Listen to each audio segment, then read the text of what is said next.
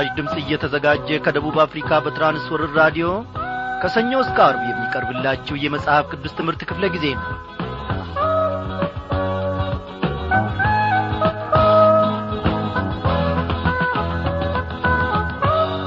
ክብሯን አድማጮቼ በያላችሁበት የእግዚአብሔር አብ ፍቅር የልጁም የኢየሱስ ክርስቶስ ሰላምና ጸጋ ይብዛላችሁ እያልን እነሆ ሰላምታችንን በዚህ በአየር ሞገድ አማካኝነት እናቀርብላችኋለን።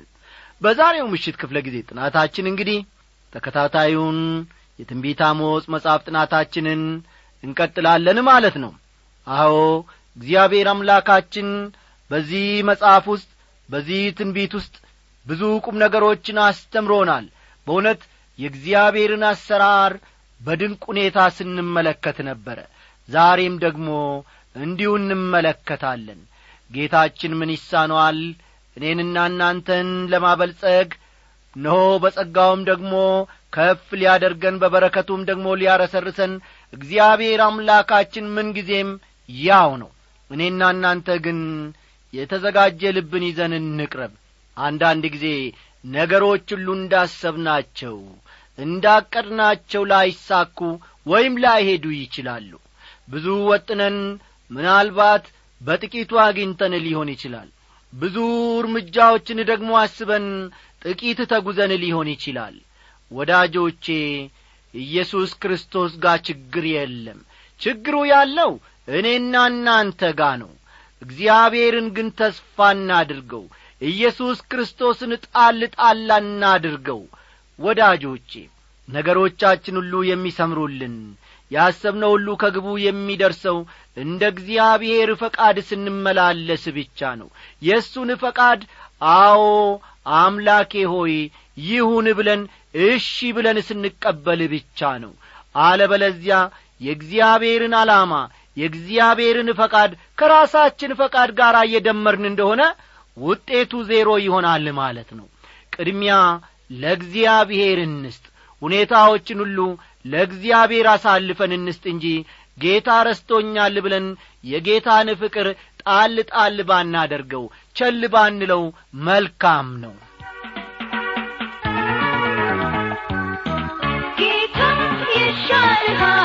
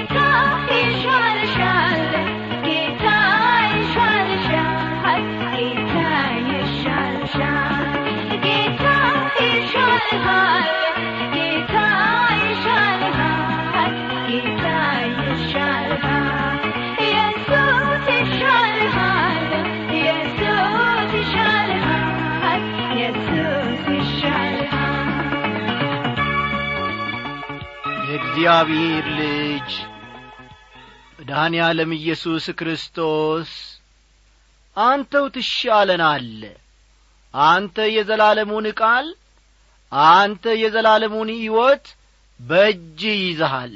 ከአንተ ወዴት እንሄዳለን? ከአንተስ ወዴት ፈቀቅ እንላለን? እግዚአብሔር ሆይ ነፍሳችን አንተን ታምናለች ከአንተም ተመግባለች ከእጆችህ በልታ ጠጥታለች። ዛሬ በድንግዝግዝ ሕይወት ውስጥ ያለን ሰዎች ልንኖር እንችላለን። ተስፋ የቈረጥን ሰዎች ልንኖር እንችላለን። እግዚአብሔር አባቴና አምላኬ ሆይ ወደ እያንዳንዳችን ልብ እነሆ በሙላት ደግሞ ተስፋን ይዘ ብቅ እንድትል እነሆ የጠወለገውን ሕይወታችንንና ተስፋችንን እንድታለመልም በዚህ ሰዓት እኔ ባሪያ ታምኜ ወደ አንተ ጸልያለሁ እግዚአብሔር ሆይ በነገሮች ሁሉ ዝቅና ከፍ ማለት ውስጥ አንተ ስፍራህን አትለቅም። ሁኔታዎች ሁሉ እግዚአብሔር ሆይ ድንግዝግዝ ድንግርግር እነሆ ያሉ ቢሆኑም እንኳን አንተ ወንበርህን ለማንም አሳልፈ አትሰጥም። አመራርህ ትክክል አይደለም አትባልም። አገዛዝህ የጨቋኝነት ነውና ከሥልጣን ላይ ውረዳ አይባልልህም እግዚአብሔር ሆይ በቅንነት በትክክል እነሆ የምትፈርድ ቅን ዳኛ እውነተኛ አምላክ እንዳንተ የለምና በዚህ ሰዓት የባሪያዎች ነፍስ አንተን እጅግ ትማጸናለች ትታመንብሃለች። አቤቱ አምላኬ ሆይ ወደ ወገኖቼ ወደማላቃቸው ነገር ግን በዚህ ሰዓት በራዲዮናቸው ዙሪያ ተሰብስበው አንተን ለሚጠባበቁት ሁሉ እግዚአብሔር ሆይ መድኒትነት በእያንዳንዱ ነገራቸው ላይ እንዲገለጥላቸው እኔ ጸልያለሁ ለእኔም ጌታዬ ሆይ ተገለጥልኝ። ለወንድሜ ላለማየውም እንዲሁ ተገለጥለት። እግዚአብሔር ሆይ በዋቃችንን ጓዳ ጐድጓዳችንን እስከ አደባባያችን ድረስ ያለውን ሁኔታችንን ሁሉ ሥራችንን ሁሉ ተግባራችንን ሁሉ እግዚአብሔር ሆይ እንድትገዛ እኛንም ደግሞ እንድትወርሰን አሳልፈን ላንተ እናስረክባለን። አቤቱ አምላካችን ሆይ አንተ የማታውቀው ነገር የለም። ከአንተ የተሰወረ ከአንተ የተደበቀ ምንም ነገር የለምና እግዚአብሔር ሆይ ሁለመናችንን እግዚአብሔር አባቴና አምላኬ ደጋግሜ ታላቁንና ጻዲቁን ስምህን እጠራለሁ። እንድትገዛን እንድትመራን እንድትወርሰን ራሳችንን አሳልፈን ለአንተ እንሰጣለን። እነሆ በዚህ ሰዓት ደግሞ በመካከላችን በድንቅ ሁኔታ ተገለጥ። ቃልን እግዚአብሔር አምላኬ ሆይ ለልጆች ደግሞ እንደሚገባ አድርገ አጣፍጠ። ለታላላቆች ለታናናሾች ቋንቋ አለህና በሚገባን መንገድ እንድትናገረንና እንድታስተምረን እንለምንሃለን እኔ ባሪያ በዚህ ሆኜ ጸልያለሁ ጌታዬ ሆይ የሥጋዬን ሐሳብ ፈጽሞ በዚህ ቃል ውስጥ ቀይጬ እንዳልናገር ለወገኖቼም ደግሞ የማይረባውን ነገር ገለባውን ነገር እንዳልሰጥ የእኔን ገለባ ነገር የአንተ መንፈስ ቅዱስ እሳት እንዲበላ እግዚአብሔር ሆይ ታምኜ ወደ አንተ ጸልያለሁ እያንዳንዳችንን ምራን በድንቅ ሁኔታ በመካከላችን ተመላለስ። ስለ ኢየሱስ ክርስቶስ ስለ አንድ ልጅ ስም ስትል አሜን።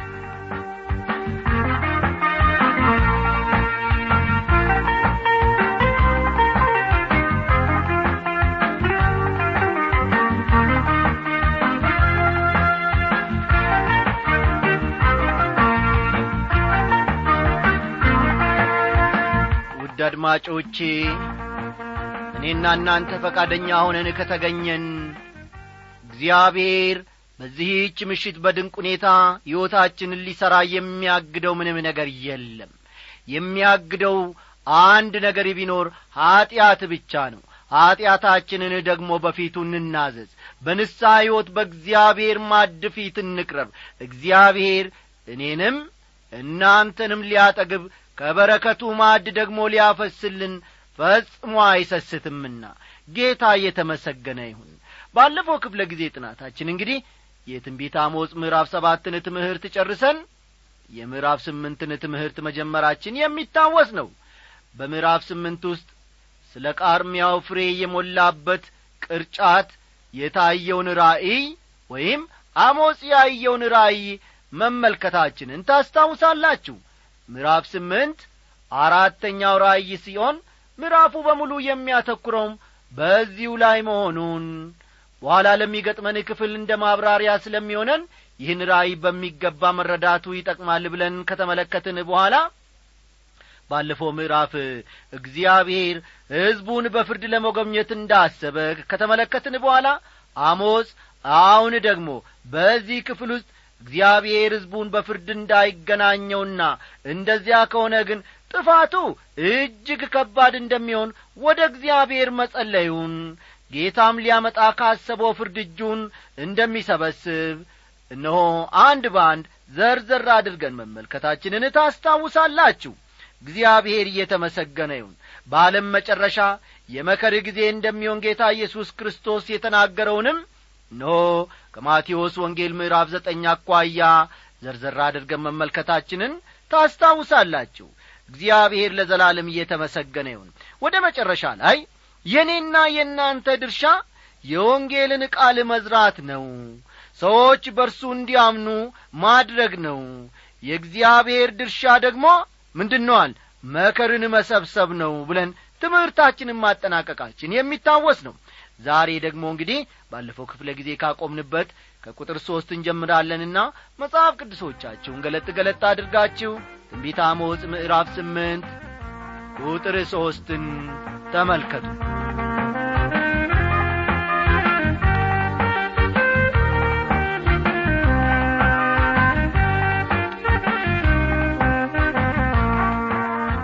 የመቅደሱ ዝማሬ በዚያ ቀን ዋይታ ይሆናል ይላል ጌታ እግዚአብሔር። የሰዎችም ሬሳ ይበዛል በስፍራውም ሁሉ በዝምታ ይጣላል ይላል። ይህን አስተውሉ እግዚአብሔር ሲመሰገንበትና ሲወደስበት የነበረው ስፍራ የለክሶና የዋይታ ቦታ ይሆናል። በእግዚአብሔር ፊት ደስ ይሰኙበት የነበረው ስፍራ የለክሶ ስፍራ ይሆናል። በየቦታው ሬሳ የሚታይበት ጊዜ እንደሚሆን ነው ነቢዩ በዚህ ክፍል ላይ አስረግጦ የሚናገረው። ችጋረኛውን የምትውጡ ይላል ቁጥር አራት። ችጋረኛውን የምትውጡ የአገሩንም ድሃ የምታጠፉ እናንተ ሆይ ሲል ይናገራል። እዚህም ላይ ስለ ድሆች መበዝበዝ ነው እንደ ገና እግዚአብሔር የሚናገረው። ምንም እንኳ ከዚህ ቀደም በትምህርታችን ውስጥ ሰፋ አድርገን ብንመለከትም የድሆች ጉዳይ ምን ያክል እግዚአብሔርን ግድ እንደሚለው አጠንክሬ አሁንም መናገር እፈልጋለሁ። እኔ ራሴ ድህነት ምን እንደሆነ አውቃለሁ ተምሬአለሁ የድሃ ቤተሰብ ልጅ እንደ መሆኔ መጠን አሉ ዶክተር መጊ በአንድ ወቅት ሲናገሩን እኔ የድሃ ቤተሰብ ልጅ እንደ መሆኔ መጠን አባቴ ሲሞት ምንም የተወልን ቅርስ አልነበረም። የዕለት ጉርስ የዓመት ልብስ የምንለው ነገር ጨርሶ አልነበረንም ካሉ በኋላ ንግግራቸውን ቀጠል ላደረጉና እኚሁ የመጽሐፍ ቅዱስ ምሁር ዶክተር መጊ ስለዚህ አሉ። ስለዚህ እናቴንና እህቴን ለመርዳት የአሥራ አራት ዓመት ልጅ እያለው መሥራት ነበረብኝ። ጌታን ከተቀበልኩና ለአገልግሎቱ ከጠራኝ በኋላም ለማደርገው ዝግጅት አንዳንድ ፈቃደኛ ሰዎች እየከፈሉልኝ ነበር የመጽሐፍ ቅዱስ ትምህርቴን የተማርኩት። ስለዚህም አሉ በንግግራቸው መጨረሻ ላይ ስለዚህም ስለ ድህነት የምናገረው ከራሴ ልምድ በመነሳት እንጂ ከመጻሕፍት ባገኘሁት ልምድ አይደለም ሲሉ በአንድ ወቅት የተናገሩንን ፈጽሞ አልዘነጋም በአሞጽ ዘመን የነበሩትን እስራኤላውያን እናንተ ችጋረኛውን የምትውጡ የአገሩንም ድሃ የምታጠፉ በማለት እግዚአብሔር ይዘልፋቸዋል። እስቲ ተመልከቱ። እንግዲህ ምን ያክል ድህነት የተንሰራፋበትና የድሆች ደረጃም ምን ያክል ዝቅ ያለበት ዘመን እንደ ነበር ከዚህ ክፍል በደንብ መገመት ወይም መረዳት ይቻላል። ቁጥር አምስትና ስድስት እህልን እንሸጥ ዘንድ መባቻው መቼ ያልፋል? የይፍ መስፈሪያውንም እያሳነስን ሰቅሉንም እያበዛን በሐሰተኛም ሚዛን እያታለልን ድሃውን በብር ችጋረኛውንም በአንድ ጥንድ ጫማ እንገዛ ዘንድ የስንዴውንም እግርድ እንሸጥ ዘንድ ስንዴውን እንድንሸምት ሰንበት መቼ ያልፋል? የምትሉ እናንተ ሆይ ይህን ስሙ ይላቸዋል በዚያ ዘመን ኖራችሁ ቢሆን ኖሮ ወገኖቼ ሰዎች አንድ ቀን እንኳ ሳያጓድሉ ወደ ቤተ መቅደስ ይሄዱና መሥዋዕትንም ያቀርቡ እንደ ነበር ትመለከቱ ነበር። ላይ ላዩን ሲያዩአቸው ሃይማኖተኞች ናቸው። የሃይማኖት ወጉን አንድ እንኳ አያጓድሉም። እግዚአብሔር ግን የልባቸውን ያውቃል። መባቻና ሰንበት የንግድ ልውውጥ የማይደረግባቸው ቀናት ነበሩ። ይሁን እንጂ እነዚህን ቀናት እንኳ በትዕግስት ማሳለፍ ከብዷቸው ከምኔው ሰንበት ባለፈና ድሆችን በበዘበዝን በማለት ነበር ልባቸው የሚጓጓው። ምንም እንኳ ሃይማኖተኞች ቢሆኑም እግዚአብሔር በልባቸው ውስጥ ያለውን ንፍገትና ስግብግብነት ያይ ነበረ። በሚዛን ያጭበረብራሉ በሐሰት ያልደከሙበትን ያተርፋሉ። ይህ የጥንት እስራኤላውያንን ብቻ ሳይሆን አሁን ያለንበትንም ዘመን ቁልጭ አድርጎ የሚያሳይ ስዕል ነው። ድሆች ራሳቸውን መመገብ ራሳቸውን በራሳቸው ለባርነት ይሸጣሉ። ሌላው ቀርቶ አድማጮቼ በጥንድ ጫማ እንኳ ራሳቸውን የሚሸጡበት ጊዜ መሆኑ ምን ያክል ዋጋቸው መውረዱን ዝቅ ማለቱን ነው የሚያሳየው። ያም ሆኖ ግን ጠግበው እንኳ መብላት አይችሉም። ምክንያቱም ምርቱን ሳይሆን ግርዱን ነበር የሚሰጧቸው ጌቶቻቸው። ስለዚህ ድሆች በጣም ይረገጣሉ በጣም ይጨቆኑም ነበረ። አንዳንድ ሰዎች መስጠት ቢፈልጉ እንኳ መስጠት ደስ የሚላቸው ትርፍራፊያቸውን ነው። እነርሱ ደክመው ያላገኙትን ለጌታ መስጠት ይፈልጋሉ። በአንድ ወቅት ዳዊት ለአምላኬ ለእግዚአብሔር የሚቃጠል መሥዋዕት ያለ ዋጋ አላቀርብም ማለቱን አስተውሉ ወገኖቼ። እስቲ ደግሜ ላንብበው። ለአምላኬ ለእግዚአብሔር የሚቃጠል መሥዋዕትን ያለ ዋጋ አላቀርብም ብሎ ተናግሮ ነበር ዳዊት። ሁለተኛ ሳሙኤል ምዕራፍ 24 ቁጥር 24ን ተመልከቱ። ለጌታ መስጠት ያለብኝ እኔ ራሴ የደከምኩበትን መሆን አለበት እኔ ራሴ ዋጋ የከፈልኩበትን መሆን አለበት ነው የሚለን ዳዊት ጌታ ኢየሱስ ክርስቶስም በመቅደስ ሆኖ ሰዎች የሚሰጡትን ያስተውልና ይታዘብ የነበረው ያለ ምክንያት አይደለም። ሰዎች ምን ያክል በቸሮታ እንደሚሰጡ ምን ያህሉን ደግሞ ለራሳቸው እንደሚያስቀሩ ይታዘብ ነበር እንግዲህ ይህን ሁሉ ስታዩ አሞዝ እስራኤልን ለምን በእንቅብ ከቀረበ ፍሬ ጋር እንዳመሳሰላት መረዳት አዳግታችሁም ብዬ አስባለሁ አዎን ወዳጆቼ ፍርድ እየመጣ ነው። ፍርዱን መራራና ከባድ የሚያደርገው ደግሞ ድሆችን በመበዝበዝና በመዝረፍ በሚያገኙት ትርፍ ተንደላቀው መኖራቸው ነበረ።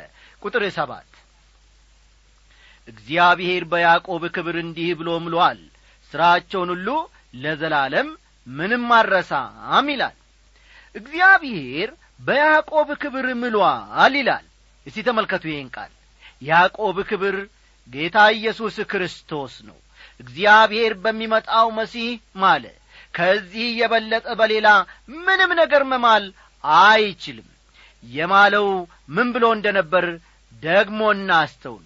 ሥራቸውን ሁሉ ለዘላለም ምንም አረሳም ብሎ ነበር እግዚአብሔር የማለው።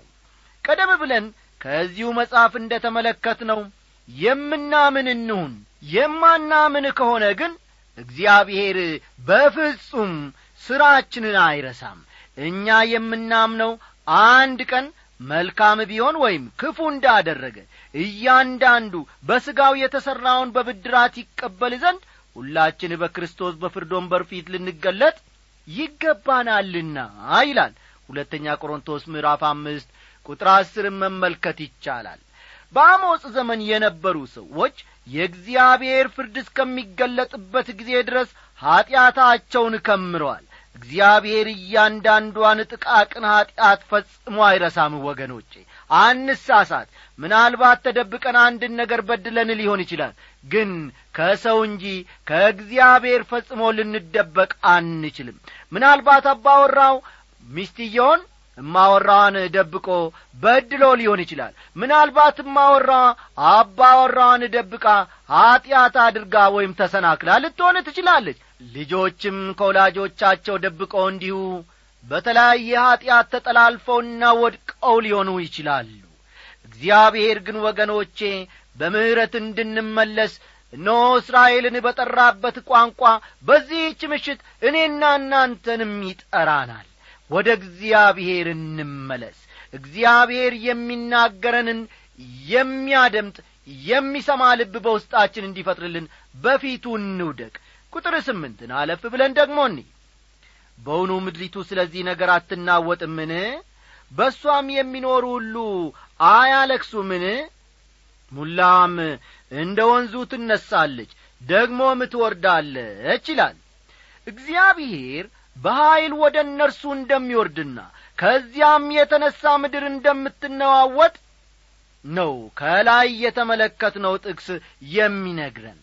ዛሬም እንኳ ቢሆን በሰማርያና በጌልጌላ እንዲሁም በቤቴል የሚያልፍ ሰው ዕርቃናቸውን እየቀሩ ኮረብቶቻቸውን አይቶ በምን ዐይነት አሳዛኝ ሁኔታ ውስጥ እንዳሉ መረዳት ይችላል። በአንድ ወቅት ግን የአካባቢ እውነቴን ነው የምላችሁ በለምነቱ የሚታወቅ ነበረ። አትክልትና ፍራፍሬ በብዛት የሚሰጥ ቦታ ነበረ። ታላላቅና ረጅም ዓመታትን ያስቈጠሩ ዛፎች የሚገኙበትም ስፍራ ነበረ። ዛሬ ሄዳችሁ ይህንን ስፍራ ብትጐበኙ ያ ሁሉ የለም። እግዚአብሔር በፍርድ ወደ ምድሪቱ መጥቶአል ወገኖቼ። አሁን ያለችበት ሁኔታም ይህንኑ ፍርድ ነው የሚያመለክተው። የወደፊቱን በተመለከተ ስለ እስራኤል የተነገረው ትንቢት የምድሪቱን መፈወስም እንደሚያጠቃልል በሚቀጥለው ምዕራፍ ማለትም በምዕራፍ ዘጠኝ እንመለከታለን። ትንቢትን ስናጠና አንድ ማስታወስ የሚገባን ነገር እግዚአብሔር ፍርድ ወይም በረከት እንደሚያመጣ በሚናገርበት ጊዜ ሁሉ ያ ፍርድ ወይም በረከት ምድሪቱን የሚመለከት መሆኑን ነው ቁጥር ዘጠኝ በዚያም ቀን ፀሐይ በቀትር እንድትገባ አደርጋለሁ ይላል ጌታ እግዚአብሔር። በብርሃንም ቀን ምድሩን አጨልማለሁ ይላል። እዚህም ላይ አሞጽ በዚያም ቀን ሲል ይናገራል። ይህ ቃል የጌታን ቀን እንደሚያመለክት ቀደም ብለን መማራችንን ታስታውሳላችሁ። በሌላ በኩል ደግሞ እስራኤልን በተመለከተ የጨለማ ጊዜ የሚሆነውን ታላቁን መከራ ዘመን ይመለከታል። አሞጽ ይህን ከተናገረበት ጊዜ አንስቶ እስከ ዛሬ ድረስ ፀሐይ በቀትር የገባችበት ምድርም የጨለመችበትን ጊዜ አላየንም። ስለሆነም ትንቢቱ ወደ ፊት የሚፈጸም ነው ማለት ነው። ቁጥር አስር አመት ባላችሁንም ወደ ልክሶ ዝማሪያችሁንም ወደ ዋይታ አለውጣለሁ ማቅንም በወገብ ሁሉ ራስ መንጨትንም በሁሉ ላይ አመጣለሁ። እንደ አንድያ ልጅም ልክሶ ፍጻሜውንም እንደ መራራ ቀን አደርገዋለሁ ይላል። በዓላችሁንም ወደ ልክሶ ለውጣለሁ ይላል እግዚአብሔር። እንደሚታወቀው እግዚአብሔር ለእስራኤል ልጆች ሰባት በዓላትን ሰጥቶአቸዋል ከእነዚህ በዓላት በሦስቱ ወንድ የሆነ እስራኤላዊ ሁሉ በእግዚአብሔር ፊት ለመገኘት ወደ ኢየሩሳሌም መሄድ ነበረበት። ያ ጊዜ እግዚአብሔርን የሚያከብሩበትና የሚያመሰግኑበት የደስታ ጊዜ እንዲሆን ነው እግዚአብሔር የደነገገው። አሁን ግን እነዚያ የውዳሴና የምስጋና በዓላት የሐዘንና የትካዜ ቀናት እንደሚሆኑ እግዚአብሔር ተናግሯል። በዚያን ጊዜ ለቅሶና ዋይታ እንጂ የደስታ ጊዜ አይሆንም። ዝማሪያችሁንም ወደ ዋይታ ለውጣለሁ ሲል ይናገራል። በበኩሌ ወገኖቼ ይህን ያክል ስለ ሙዚቃ ዕውቀት ያለኝ ሰው አይደለውም ይሁን እንጂ የዘመናችንን ሙዚቃ እድገት መከታተል ደግሞ ደስ ይለኛል። ጎረምሳ በነበርኩበት ጊዜ የዘመኑ ሙዚቃ ስልት ብሉዝ የሚባለው ወይም ደግሞ የሚሉት ዐይነት ነበረ። በኋላ ደግሞ jazz መጣ ቆየና ደግሞ rock and roll የሚሉት መጣ። አሁን ደግሞ hard rock የሚባለው ደረጃ ላይ ደርሰናል ታዲያ የዘመኑን ሙዚቃ ስትሰሙ ለልባችሁ ደስታ የሚሰጥ ነገርን ታገኙበታላችሁን? እርግጥ ነው የተለያዩ ሙዚቃ መሳሪያዎች ጩኸት ትሰማላችሁ። ይሁን እንጂ ስጋችሁን የሚያነሳሳ እንጂ መንፈስን የሚመግብ ጣዕመ ዝማሬ የለበትም። ዝማሪያችሁንም ወደ ዋይታ ለውጠዋለሁ ይላል እግዚአብሔር። ቁጥር አሥራ አንድ እነሆ በምድር ላይ ራብን የምሰድበት ዘመን ይመጣል ይላል ጌታ እግዚአብሔር። እርሱም የእግዚአብሔርን ቃል ከመስማት እንጂ እንጀራን ከመራብና ውሃን ከመጠጣት አይደለም ሲል ይናገራል። እግዚአብሔር ቃሉን ሰጥቶአቸው ነበር እነርሱ ግን ቃሉን ንቀዋል። ስለዚህም የእግዚአብሔርን ቃል መስማት የማይችሉበት ጊዜ እንደሚመጣ ይነግራቸዋል። ቃሉን መስማት ቢፈልጉ እንኳ መስማት የማይችሉበት ጊዜም ይመጣል። ቁጥር አሥራ ሁለት ከባሕርም እስከ ባሕር ድረስ ከሰሜንም እስከ ምሥራቅ ድረስ ይቅበዘበዛሉ። የእግዚአብሔርንም ቃል ለመሻት ይሯወጣሉ አያገኙትምም ይላል። ሰዎች ከባሕር ባሕር ይዞራሉ። የእግዚአብሔርን ቃል ግን ማግኘት አይችሉም። ለሕዝቡ ካለው ፍቅር የተነሣ በነቢያቱ አማካይነት ቃሉን ሰጥቶአቸው ነበር። እነርሱ ግን ቃሉን ናቁ ነቢያቱንም ገደሉ። ስለዚህም ከእንግዲህ ወዲህ ዝም በማለት እግዚአብሔር ይቀጣቸዋል። ቁጥር አሥራ ሦስት በዚያ ቀን መልከ መልካሞች ደናግል ጐበዛዝትም በጥም ይዝላሉ ይላል። ሌላው ቀርቶ ትኩስ ኀይል የሚባሉ የማኅበረሰቡ ክፍሎች ማለትም ወጣቶች እንኳ አቅመ ቢስና ልፍስፍስ ይሆናሉ። እነርሱም ቢሆኑ የእግዚአብሔርን ቃል ይራባሉ ይጠማሉ። የእግዚአብሔርን ቃል ግን አያገኙትም እስቲ የመጨረሻው የዛሬ ክፍላችን የሆነውን ቁጥር አሥራ አራትን አንብበን ትምህርታችንን እንደመድማለን። በሰማርያ ኀጢአት የሚምሉና ዳን ሆይ ሕያው አምላክህን ደግሞ ሕያው የቤርሳቤህን መንገድ ብለው የሚምሉ እነርሱ ይወድቃሉ ደግሞም አይነሱም ይላል። በዚያ ዘመን በአማልክቱ ስም መማል የተለመደ ነበር የሰማርያ ኀጢአት የሚለው በቤቴል የነበረው የወርቅ ጥጃ መሆኑ ግልጽ የሆነላችሁ ይመስለኛል።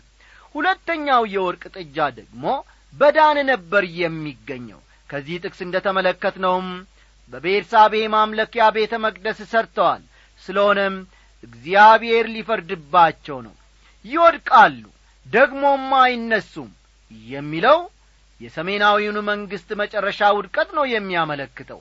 አስሩ ነገዶች በምርኮኝነት ተወስደዋል። ሲመለሱ ግን ሰሜናዊው የእስራኤል መንግሥት የተሰኘ ስማቸውን ይዘው አይሆንም። የሚመለሱት ማለት ነው።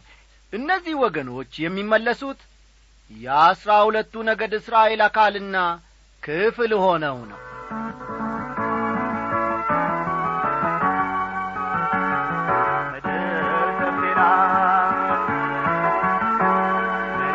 ያገባበናል መነካገዛችን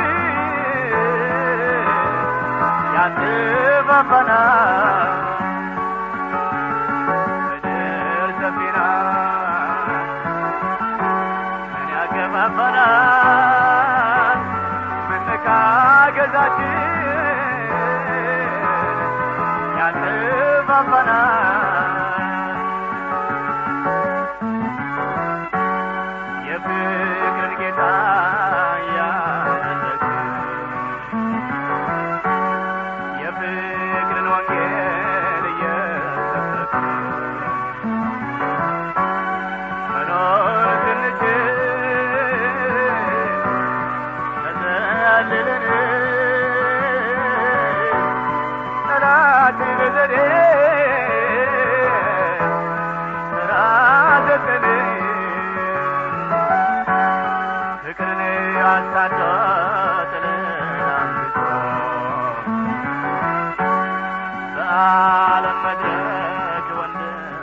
በጌታ የተወደዳችሁ ወገኖቼ እግዚአብሔር ለሕይወት ዘመናችን የሚሆነንን ስንቅ ሰንቆልናል።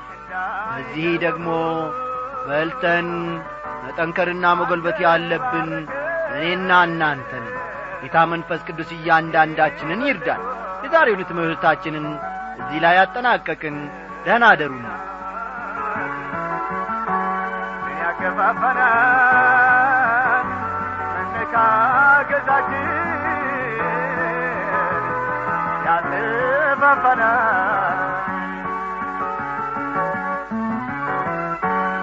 የራሱን ሰርቶ